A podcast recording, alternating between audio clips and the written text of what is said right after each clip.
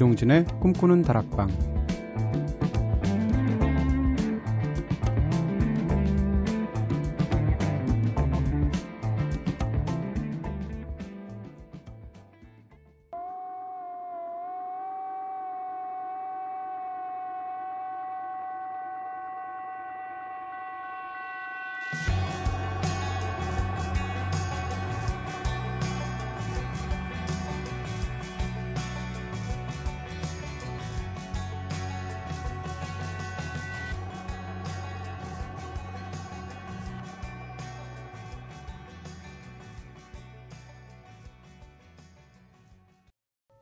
안녕하세요. 이동진입니다. 이동진의 꿈꾸는 다락방 오늘 첫 곡으로 들으신 노래는 트래비스의 Sing이었습니다. 네. 이 노래는 뭔가 막 가슴이 뛰고 이러죠. 자, 꼬리에 꼬리를 보는 꼬꼬수다로 활기차게 시작해 보도록 하겠습니다. 지난주에는 나에게도 이런 선배, 이런 상사가 있었으면 좋겠다라는 주제로 함께 이야기해 봤죠. 하지만 때로는 조언해 주는 선배보다 마음속의 근심들 속 시원하게 날려주는 유쾌상쾌 통쾌한, 네, 자기 힐링법이 더 도움이 될 때가 있죠. 내가 좋아하는 운동하거나 맛있는 요리 해서 먹거나 여행 가거나 음악 듣거나 여러 가지 방법이 있을 텐데요. 음, 오늘은 요즘 들어 생각만 해도 나를 행복하게 하는 것들이라는 주제로 한번 즐겁게 이야기 나눠보면 어떨까 합니다. 자, 여러분들의 다양한 사연들 많이 보내주시고요. 먼저 오늘도 제작진의 이야기부터. 선우를 행복하게 하는 것들. 사실 저는 조금 예민한 편이라서요. 스트레스를 굉장히 잘 받는 편인데요. 곰곰이 생각해 보니까 완벽해지고자 하는 욕심에 여러 가지로 스트레스를 받았던 것 같습니다. 그래서 요즘은 욕심과 기대를 비우고 현재를 즐기는 마음으로 살고 있는데요. 그러다 보니까 화초에 물을 주는 일도 수영을 할 때도 요리를 할 때도 늘 행복한 마음으로 즐기고 있답니다. 야, 은퇴 후에나 가능한 평정심이 벌써 야 20대 후반 나이에 찾아오셨군요. 선우 보살님의 의견이셨고요. 완벽주의 진짜 음 별로 안 좋은 것 같아요. 일단 우리가 완벽주의 해봤자 완벽하게 일을 처리할 수도 없고 완벽주의적인 성격, 뭐 위장병밖에 얻는 게 없을 것 같고요. 사는 건 사실 좀 약간 허당인 게 좋은 것 같습니다. 네. 제가 아주 어렸을 때, 아주 어렸을 때, 대학 다닐 때 술을 거의 안 먹었는데 술을 안 먹었던 이유가 제가 제 몸 상태나 정신 상태를 컨트롤하지 못하는 상황이 되는 걸 제가 너무 싫은 거예요. 그래서 술을 안 먹었었는데 나중에 그 상태 한번 입사하고 나서 도달해 보니까 기분 굉장히 좋더라고요. 해방감이 생기더라고요. 네. 허당인 것도 괜찮습니다. 은지를 행복하게 하는 것들. 요즘 들어서 제 삶을 팔딱팔딱 생기 있게 만들어주는 단 하나의, 단 하나의 유희가 있다면 그건 기타 연주입니다. 동영상 보면서 집에서 혼자 뚱땅거렸던 수준을 탈피하기 위해서 정식으로 학원에 등록한 지 한 달째인데요. 정말 즐겁습니다. 원고를 쓰다가도 슬그머니 기타를 쥐고 아침에 일어나면 세수하기도 전에 기타를 한번 잡곤 합니다. 점점 코드를 잡는 왼손 손가락에 굳은 살이 잡히고 있지만 그럴 때마다 무슨 훈장이라도 되는 것처럼 더욱 뿌듯해지더라고요. 네. 이렇게 술에서 기타로 가는군요. 저도 진짜 반갑고요. 야, 꿈다방이 끝나가니까 다들 사람이 되는 것 같아요. 네. 선우 작가도 그렇고, 은지 작가도 그렇고. 뭔가 배우는 거 참 좋고요. 특히 음악? 음, 음악을 배운다는 거 진짜 좋은 일인 것 같아요. 아까 이거 바로 직전에 제가 음악 첫 곡 싱 나갈 동안에 여쭤보 물어보니까 하이앤드라이 네, 연습하고 계시다고 저희가 지난주 연달아서 세 번이나 틀어드렸잖아요. 서로 다른 버전으로. 네, PD가 성공 막 하는 방송이죠, 진짜. 네, 과연 은지 작가는 어떻게 연주할까 궁금하기도 하네요. 제 일을 행복하게 하는 것들. 제 생각에 선우 작가는 음식 만들면서 기분 풀고, 은지 작가는 술 마시면서 다 잊어버리고, 대화님은 클럽에서 뚱식뚱식 춤추면서 푸실 것 같은데 저는 딱히 없는 것 같아서 갑자기 슬퍼지네요. 수학의 정석권에서 문제 푸는 취미라도 만들까 봐요. 제일 잘하는 게 뭐야? 라고 누가 물으면 고등학교 수학이랑 타이핑이라고 늘 대답해 왔는데 타이핑이야 일하느라 늘 하는 거고요. 수학이나 다시 취미로 파볼까 봐요. 부업으로 수학 과연 할까? 네. 오. 이게 뭐 수학이 가장 쉬웠어요. 뭐 이런 거잖아요. 사람들이 가장 재수없어 하는 발언이 이런, 바로 이런 것들인데. 야, 제이 작가님, 제이 작가님? 아, 뭐야? 제이피디님, 죄송합니다. 네, 제이피디님, 음, 수학을 진짜 즐겁게 하셨군요. 정말 특이하신 분인 것 같고. 수학 푸는 게 진짜 어떤 분들은 수학 문제를 풀면서 희열을 느끼는 사람도 있다고 하던데, 제 눈앞에서, 네, 살아생전에 보리라고는 제가 예측을 못했습니다. 근데 가끔 JPD님 이렇게 그 앞에 저희 꽃꽃수다 할 때 짤막하게 일종의 원고잖아요. 쓰시는 거 보면 제가 신기할 때가 있는데 오늘 뚱식뚱식이라는 말 보면서 태어나서 처음 보는 의태어인데 진짜로 대화님은 뚱식뚱식 춤출 것 같아요. 네. 굉장한 조어력이세요. 임님이 혹시 이렇게 말씀하시나? 네. 어, 네. 저는요, 요즘 들어 생각만 해도 나를 행복하게 하는 것들, 아무리 생각해도 그런 게 없어요. 네. 없고, 사실 제가 종종 하는 말인데, 지금이 굳이 그, 인간의 문명을 나누잖아요. 구석기 시대, 신석기 시대, 뭐 청동기 시대 이렇게. 지금 아무리 지금 문명이 발달해도 지금 문명사적인 기준으로 나누게 되면 아직 지금 철기 시대거든요. 철기 시대의 황금 인생을 바랄 수가 있는가라는 말들을 제가 종종 하곤 하는데 어떻게 이 나이에 네. 요즘 들어 생각만 해도 나를 행복하게 하는 것들 이런 거 없고요. 그런 거는 이제 네. 옛날에도 없었던 것 같아요. 저는 좀 약간 원래 좀 시니컬했나 라는 생각이 들기도 하는데 그래도 굳이 고르라면 뭐 고양이 관련된 것들 보기만 해도 행복하지는 않고요. 가끔 보다 보면 얄밉기도 하고 때로는 저를 할퀴기도 하고 이러는데 한 하나의 생명을 키운다는 게 묘한 느낌이 들어요. 가끔 고양이가 자고 있는 걸 보고 있거나 네, 이럴 때 어느 순간 약간 뭉클해지는 감정 같은 게 있는데 그러면서 책임감 같은 것도 느껴지고 네, 굳이 얘기한다면 그런 것들 말할 수 있을 것 같아요. 이적 씨가 피처링하신 김진표 씨의 곡이죠. 시간을 찾아서.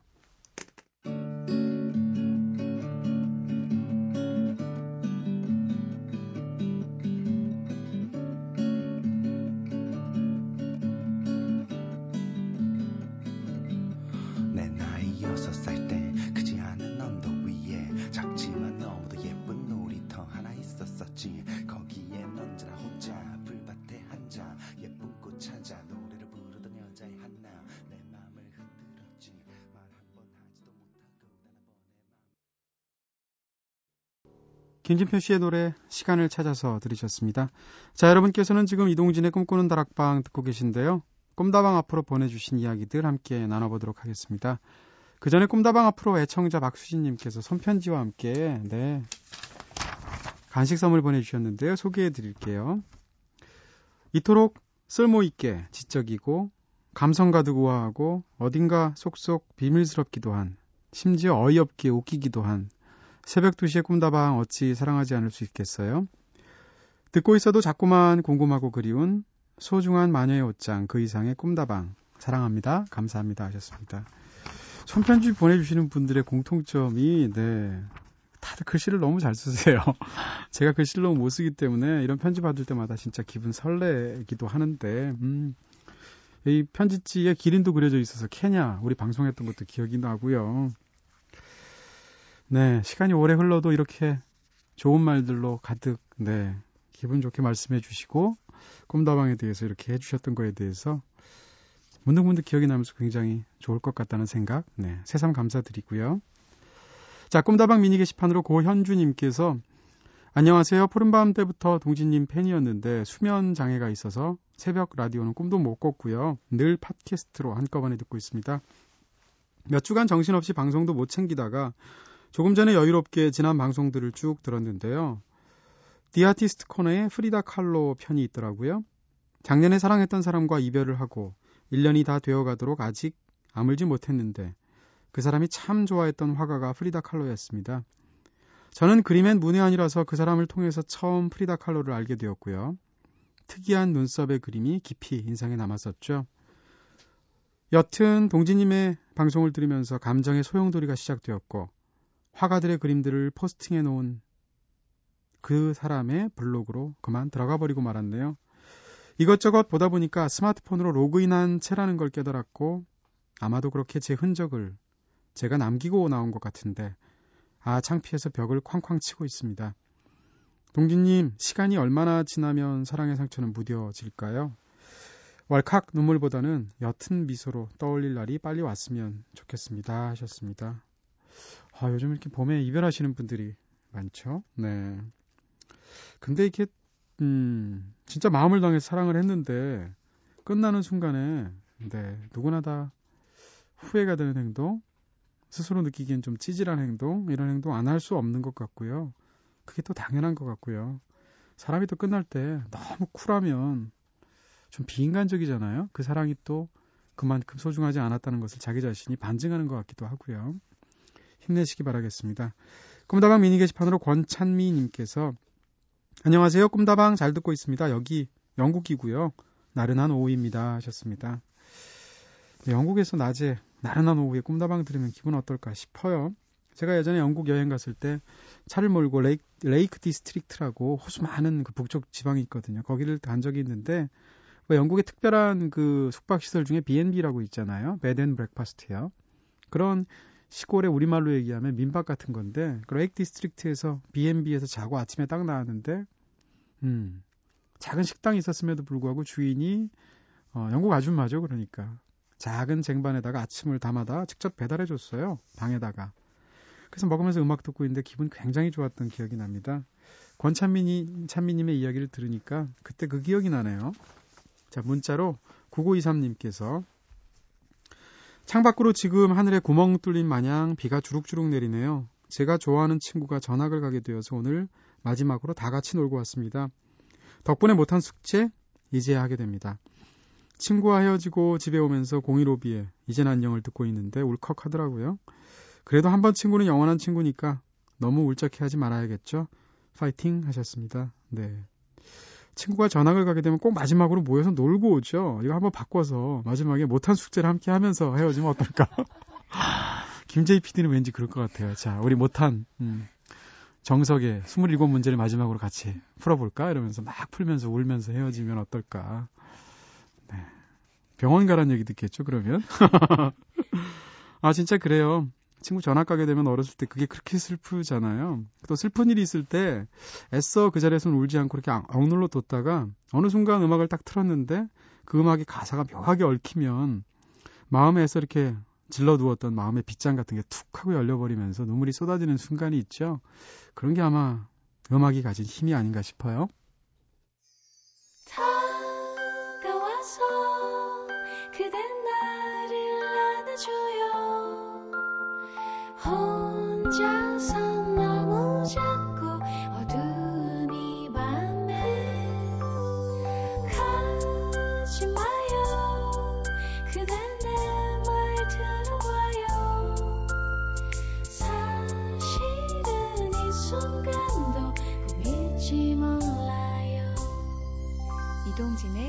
꿈꾸는 다락방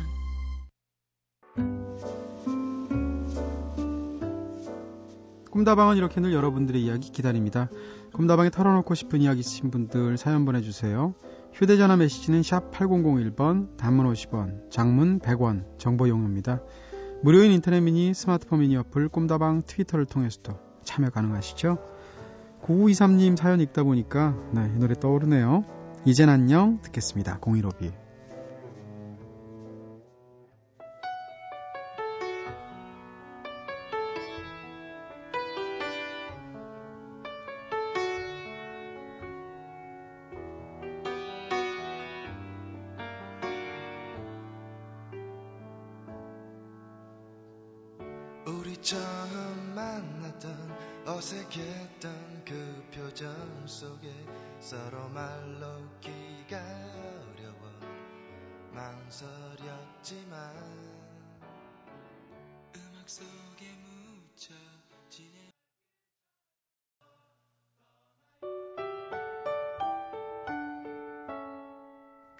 2시 이동진의 꿈꾸는 다락방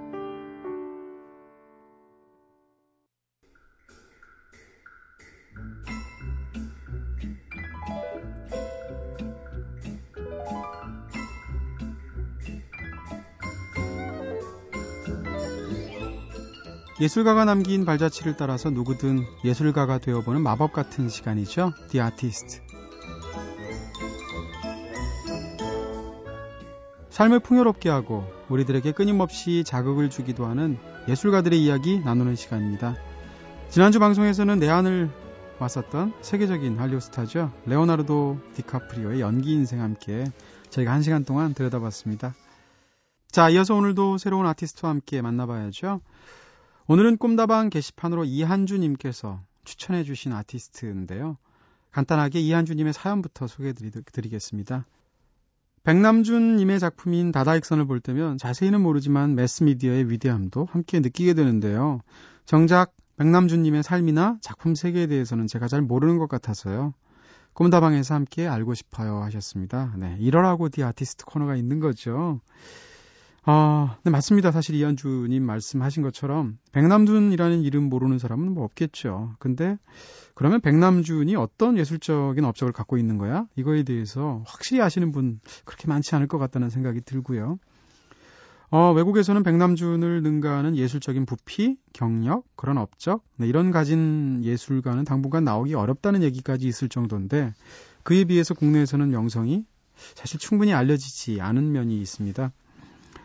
어, 백남준이 한국에 본격적으로 소개된 것은 1980년대부터였는데요. 1960년대에 독일에서 동양에서 온 문화 테러리스트라는 별명을 얻었고요. 이후에 미국을 중심으로 해서 비디오 예술의 창시자로 활동해 왔던 것을 생각하면 상당히 늦게 알려진 편이죠. 백남준 씨는 1994년 뇌졸중으로 쓰러져서 휠체어 신세를 져야 했는데요.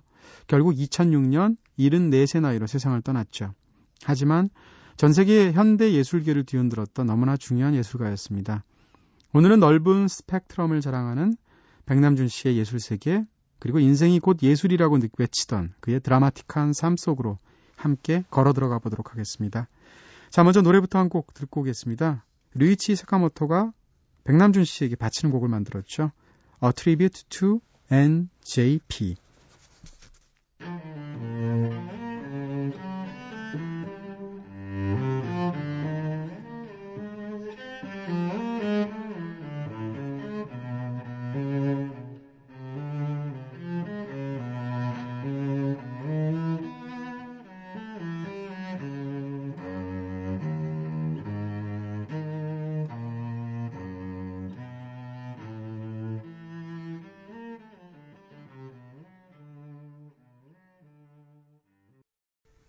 네, 루이치 사카모토의 곡 A Tribute to NJP 들으셨습니다. 어, 이한주님께서 추천하신 다다익선이란 작품, 네, 국립현대미술관에 전시되어 있는 작품이죠. 아마 백남준 씨 작품들 중에서 가장 대중들에게 친숙한 작품 아닐까 싶은데요. 이 작품은 1988년에 올림픽을 기념해서 만든 작품이죠. 당시 작품이 개천절에 공개된다는 이야기를 듣고 백남준 씨는 작품에 들어가는 TV의 숫자를 1003개로 하라고 주문했다고 하는데요. 어, 이처럼 백남준 하면 떠올릴 수 있는 작품들은 아무래도 TV 부처, TV 정원, TV 침대, TV 첼로 같은 비디오 아트 작품들일 겁니다.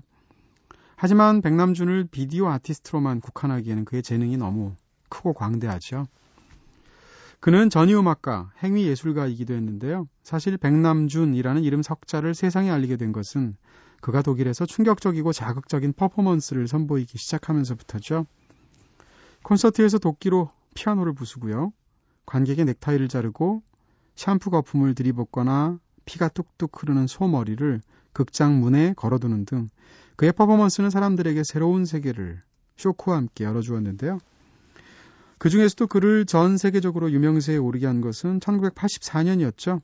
파리와 뉴욕을 연결한 인공위성 프로젝트 굿모닝 미스터 오웰을 통해서였습니다. 이때 굉장히 제가 어린 시절이라서 생생하게 기억하고 있는데요. 1984년은 영국의 작가 조지 오웰이 인류의 위기를 예언한 중요한 해기도 했습니다. 그래서 1984년을 기점으로 해서 매스미디어가 인류를 종속적인 지배하에 둘 것이다. 라는 오웰의 주장과는 달리 1984년 첫 아침에 아직도 우리는 건재하면서 오히려 매스미디어는 우리에게 엄청난 정보와 무연대 의식을 선사하고 있다라는 조롱이 섞인 일종의 위트 있는 문안 인사를 올렸던 거죠. 사실 조지 오웰이 1984년을 그런 시점으로 잡은 것도 이 소설을 쓴 해가 1948년도였기 때문입니다. 48년을 뒤집어서 그냥 84년을 우연으로 만든 것 뿐인데 어찌됐건 당시에는 그런 분위기가 팽배했었던 건 사실이죠. 자, 미국과 유럽 양 대륙을 사이에 두고서 인공위성 중계를 통해서 퍼포먼스를 보여주자는 것이 바로 이 굿모닝 미스터 오웰이라는 프로젝트였는데요. 말이 나온 김에 굿모닝 미스터 오웰의 시작 부분 함께 감상해 보시죠. Good morning. You've made it and we've made it to 1984. You and I are here today to say hello to a notorious new year as we recover from saying goodbye to an old one. I'm George Plimpton here in New York, welcoming you to what promises to be a rather unusual event in live television. We call it Good Morning, Mr. Orwell. The creator of our program, video visionary Nam June Paik, calls it a global disco. Wake up! Did you listen to me? Wake up! Did you listen to me? Won't you listen to me? Won't you listen to me? 네, 이렇게 굿모닝 미스터 오웰은 백남준 씨의 출세작이 되었죠. 국내에서 특히 그렇죠. 이 작품 이후에 한국에서도 공식적으로 백남준이라는 이름이 예술가 명단에 오르게 되었고 언론에서도 끊임없이 오르내리기 시작했는데요.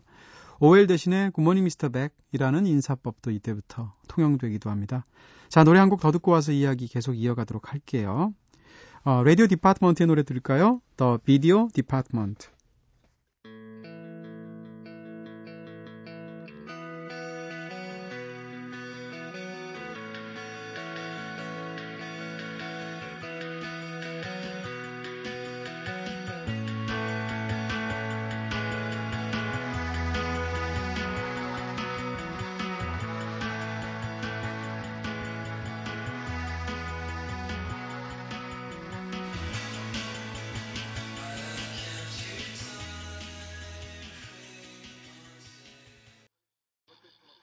Radio Department의 노래 The Video Department 들었습니다. 재밌네요. 라디오 비디오. 네. 여러분께서는 지금 이동진의 꿈꾸는 다락방 듣고 계십니다. 오늘 The Artist 코너에서는 세계적인 현대 미술의 거장이죠. 그리고 또한 비디오 아트의 선구자라고 할 수 있는 백남준 씨의 작품들, 그의 삶 함께 들여다보고 있습니다. 한국 출신의 예술가가 어느 한 곳에도 속하는 일 없이 세계에서 가장 현대적인 아티스트로 주목받았던 까닭은 아무래도 그의 성장 과정하고 무관하지 않겠죠. 사실 백남준 씨가 한국 출신이긴 하지만 한국 땅 자체에서 보낸 시간은 그리 길지 않습니다. 18살에 일본 유학길에 올랐고요. 독일을 거쳐서 뉴욕으로 무대로 옮기면서 생활했던 그는 영어, 독일어, 일어, 프랑스어까지 무려 5개 국어를 할 줄 알았다고 하지만 한국어는 바로 그러한 이유 때문에 그가 떠났던 1950년 시점에서 거의 네, 그 능력이 멈추었다고 하죠. 백남준 씨가 쓰는 한국말을 들어보면 흡사 연변 교포와 함께 이야기를 나누는 것 같기도 하고요. 또한 타임머신을 타고서 50년대로 다시 돌아간 것 같은 그런 느낌을 들게 해도 했던, 했었는데요. 1950년대 당시 한국은 전쟁 직후라서 무척이나 어려운 시기였죠. 그가 일본과 독일을 거치면서 그럼에도 불구하고 유학 생활을 할 수 있었던 것은 그의 부친이 해방 후 최대 섬유업체인 태창방직을 경영했던 섬유업계 대부였기 때문입니다. 당시 종로 오가와 동대문 일대 포목상의 절반을 소유할 정도로 큰 부자였다고 하는데요. 덕분에 어릴 때부터 피아노와 작곡, 성악에 이르는 광범위한 음악 수업을 받을 수 있었다고 하죠. 이 시기에 작곡가 이건우 씨를 만나서 작곡을 배우면서 쉔베르크 음악 세계에 빠지게 되었고요. 현대 음악에 관심을 갖게 되었는데요. 때문에 사업가가 되기를 바라는 부친과의 갈등 속에서도 예술가의 길을 택해서 도쿄대학교 미학과에 진학하게 됩니다. 졸업 논문으로, 논문으로 쉔베르크에 관한 연구 논문을 썼다고 하죠. 이어서 좀 더 새로운 음악을 찾아서 독일의 민헨 대학으로 다시 유학을 떠납니다.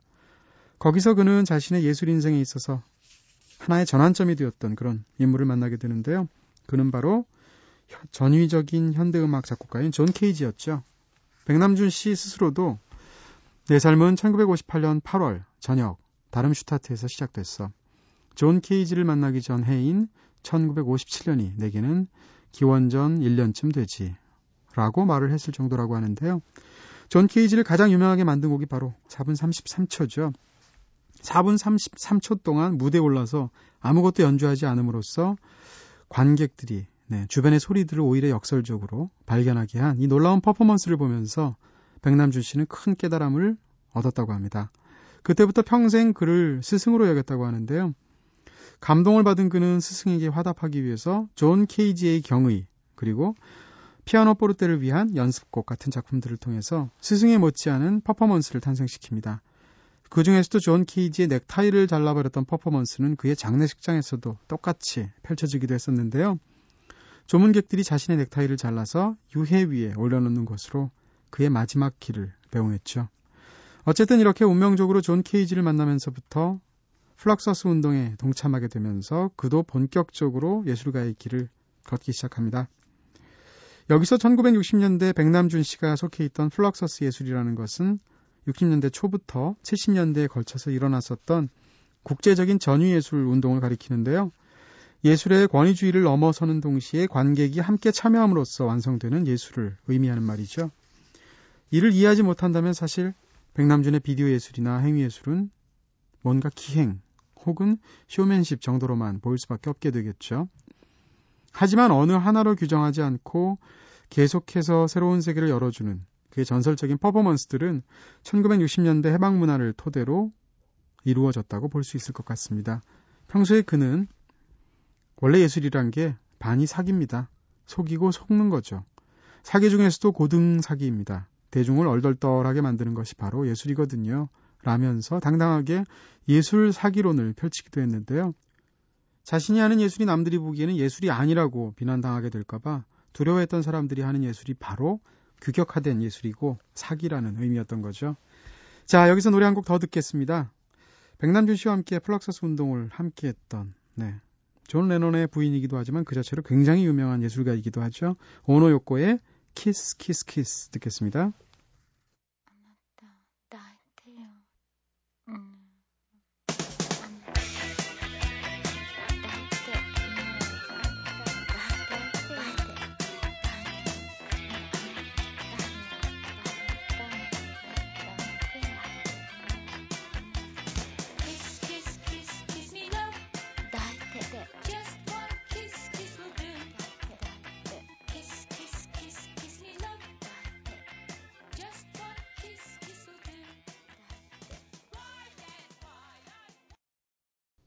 오노요코의 노래 Kiss Kiss Kiss 들었습니다. 어우, 좀 키스치고는 좀 무서운 키스 같은데요. 어우, 왠지 하고 싶지 않은 쪽의 키스일 것도 같고요. 네.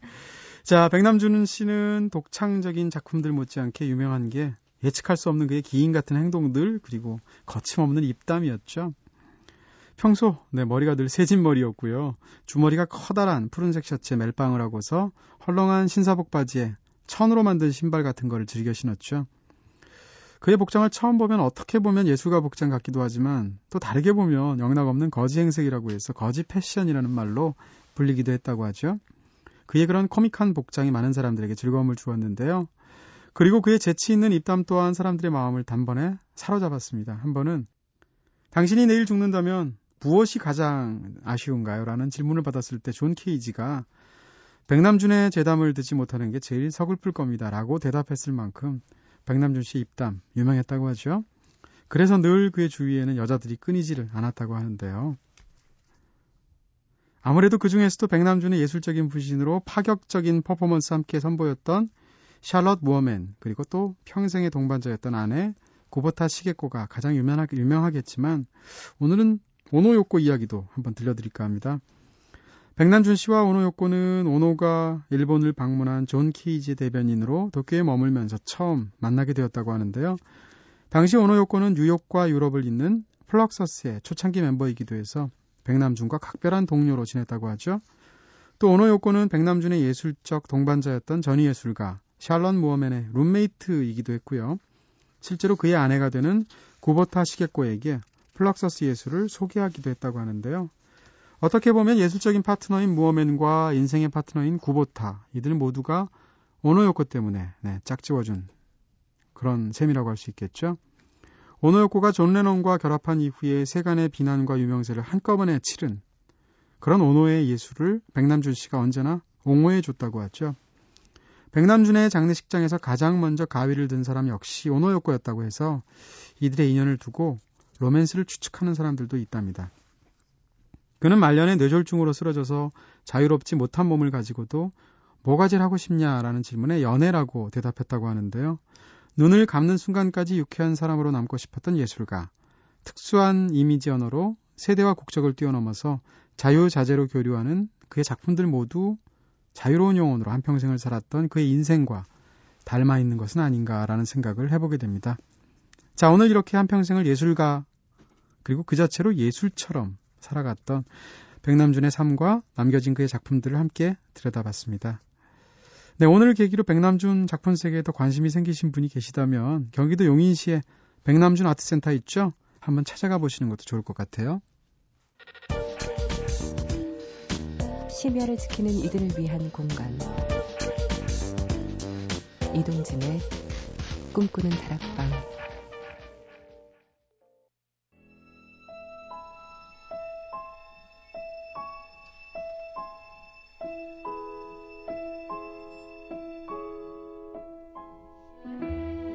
여러분 마음속에 있는 이야기들을 들려주세요. 요즘 난 말야.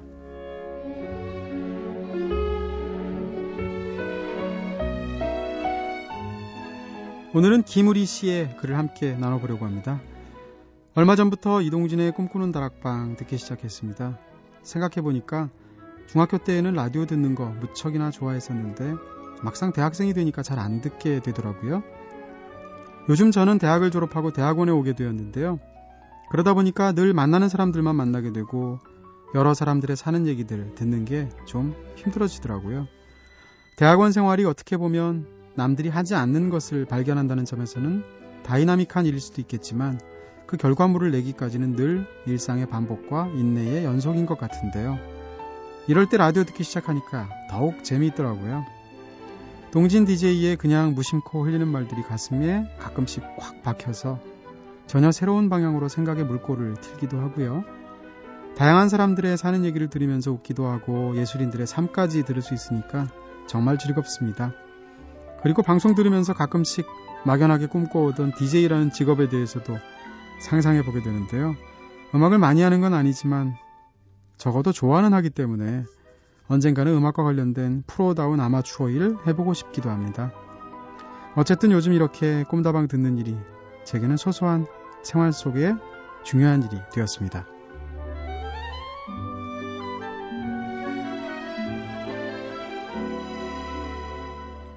네, 사실 라디오 프로그램을 한다든지 라디오를 듣는다든지 이런 일이 엄청난 일은 아니죠. 나라를 구하는 일도 아니고요. 네, 하지만 소소한 일상이라는 게 얼마나 소중한가라는 것을 가장 잘 일깨우는 매체가 라디오 아닐까라는 생각이 들어요. 김우리님의 말씀을 들으니까 세상 그런 생각이 들고요. 어, 사실 오늘 읽어드렸던 요즘 난마려는 이동진의 꿈꾸는 다락방에서 읽어드린 마지막 요즘 난 마려가 될 것 같아요. 음, 이번 개편을 맞아서 다음 주부터 꿈다방 대신에 다른 프로그램들이 다른 프로그램이 방송이 될 예정이고요. 이런저런 이유로 이제 꿈다방은 폐지가 되게 되는데 그 소식을 먼저 청취자분들에게 알려드려야겠다는 생각이 들고요. 이번 주는 이렇게 무슨 코너를 해도 하나씩 하나씩 다 마지막 코너가 될 것 같아서 네. 뭐 이런 식으로 또 하나씩 하나씩 이별하면서 네, 마지막 이별을 연습하는 것도 나쁘지 않겠다는 생각이 들고요. 자, 이야기는 뭐 며칠 동안 며칠 동안 앞으로 차근차근 하도록 하겠습니다. 어, 담담하고 아름답게 헤어질 수 있도록 청취자분들 도와주실 거죠. 레지나 스펙트의 노래 듣겠습니다. The Radio.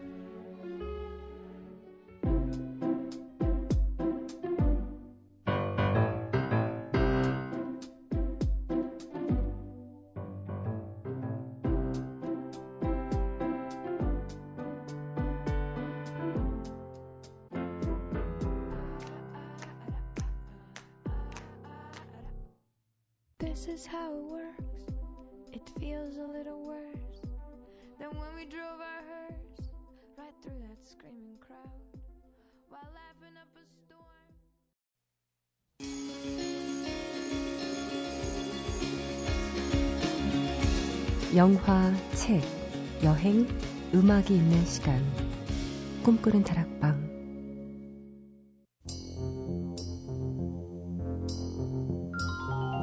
오늘은 The Artist 코너로 한 시간 꽉 채워봤습니다. The Artist 코너도 마지막이었죠. 자, 마지막 곡으로, 네. 에밀루 해리스의 On the Radio 골랐습니다. 조금 전에 레지나 스펙터의 생기발랄한 On the Radio 들으셨으니까 반대로 좀 처연한 쪽으로도 한번 들어보시고요. 지금까지 연출의 김재희, 구성의 이은지 김선우, 저는 이동진이었습니다. 내일은 이대화 씨와 함께 컨버세이션 뮤직으로 즐겁게 발랄하게 돌아오겠습니다. 이제 이동진의 꿈꾸는 다락방 여기서 불 끌게요.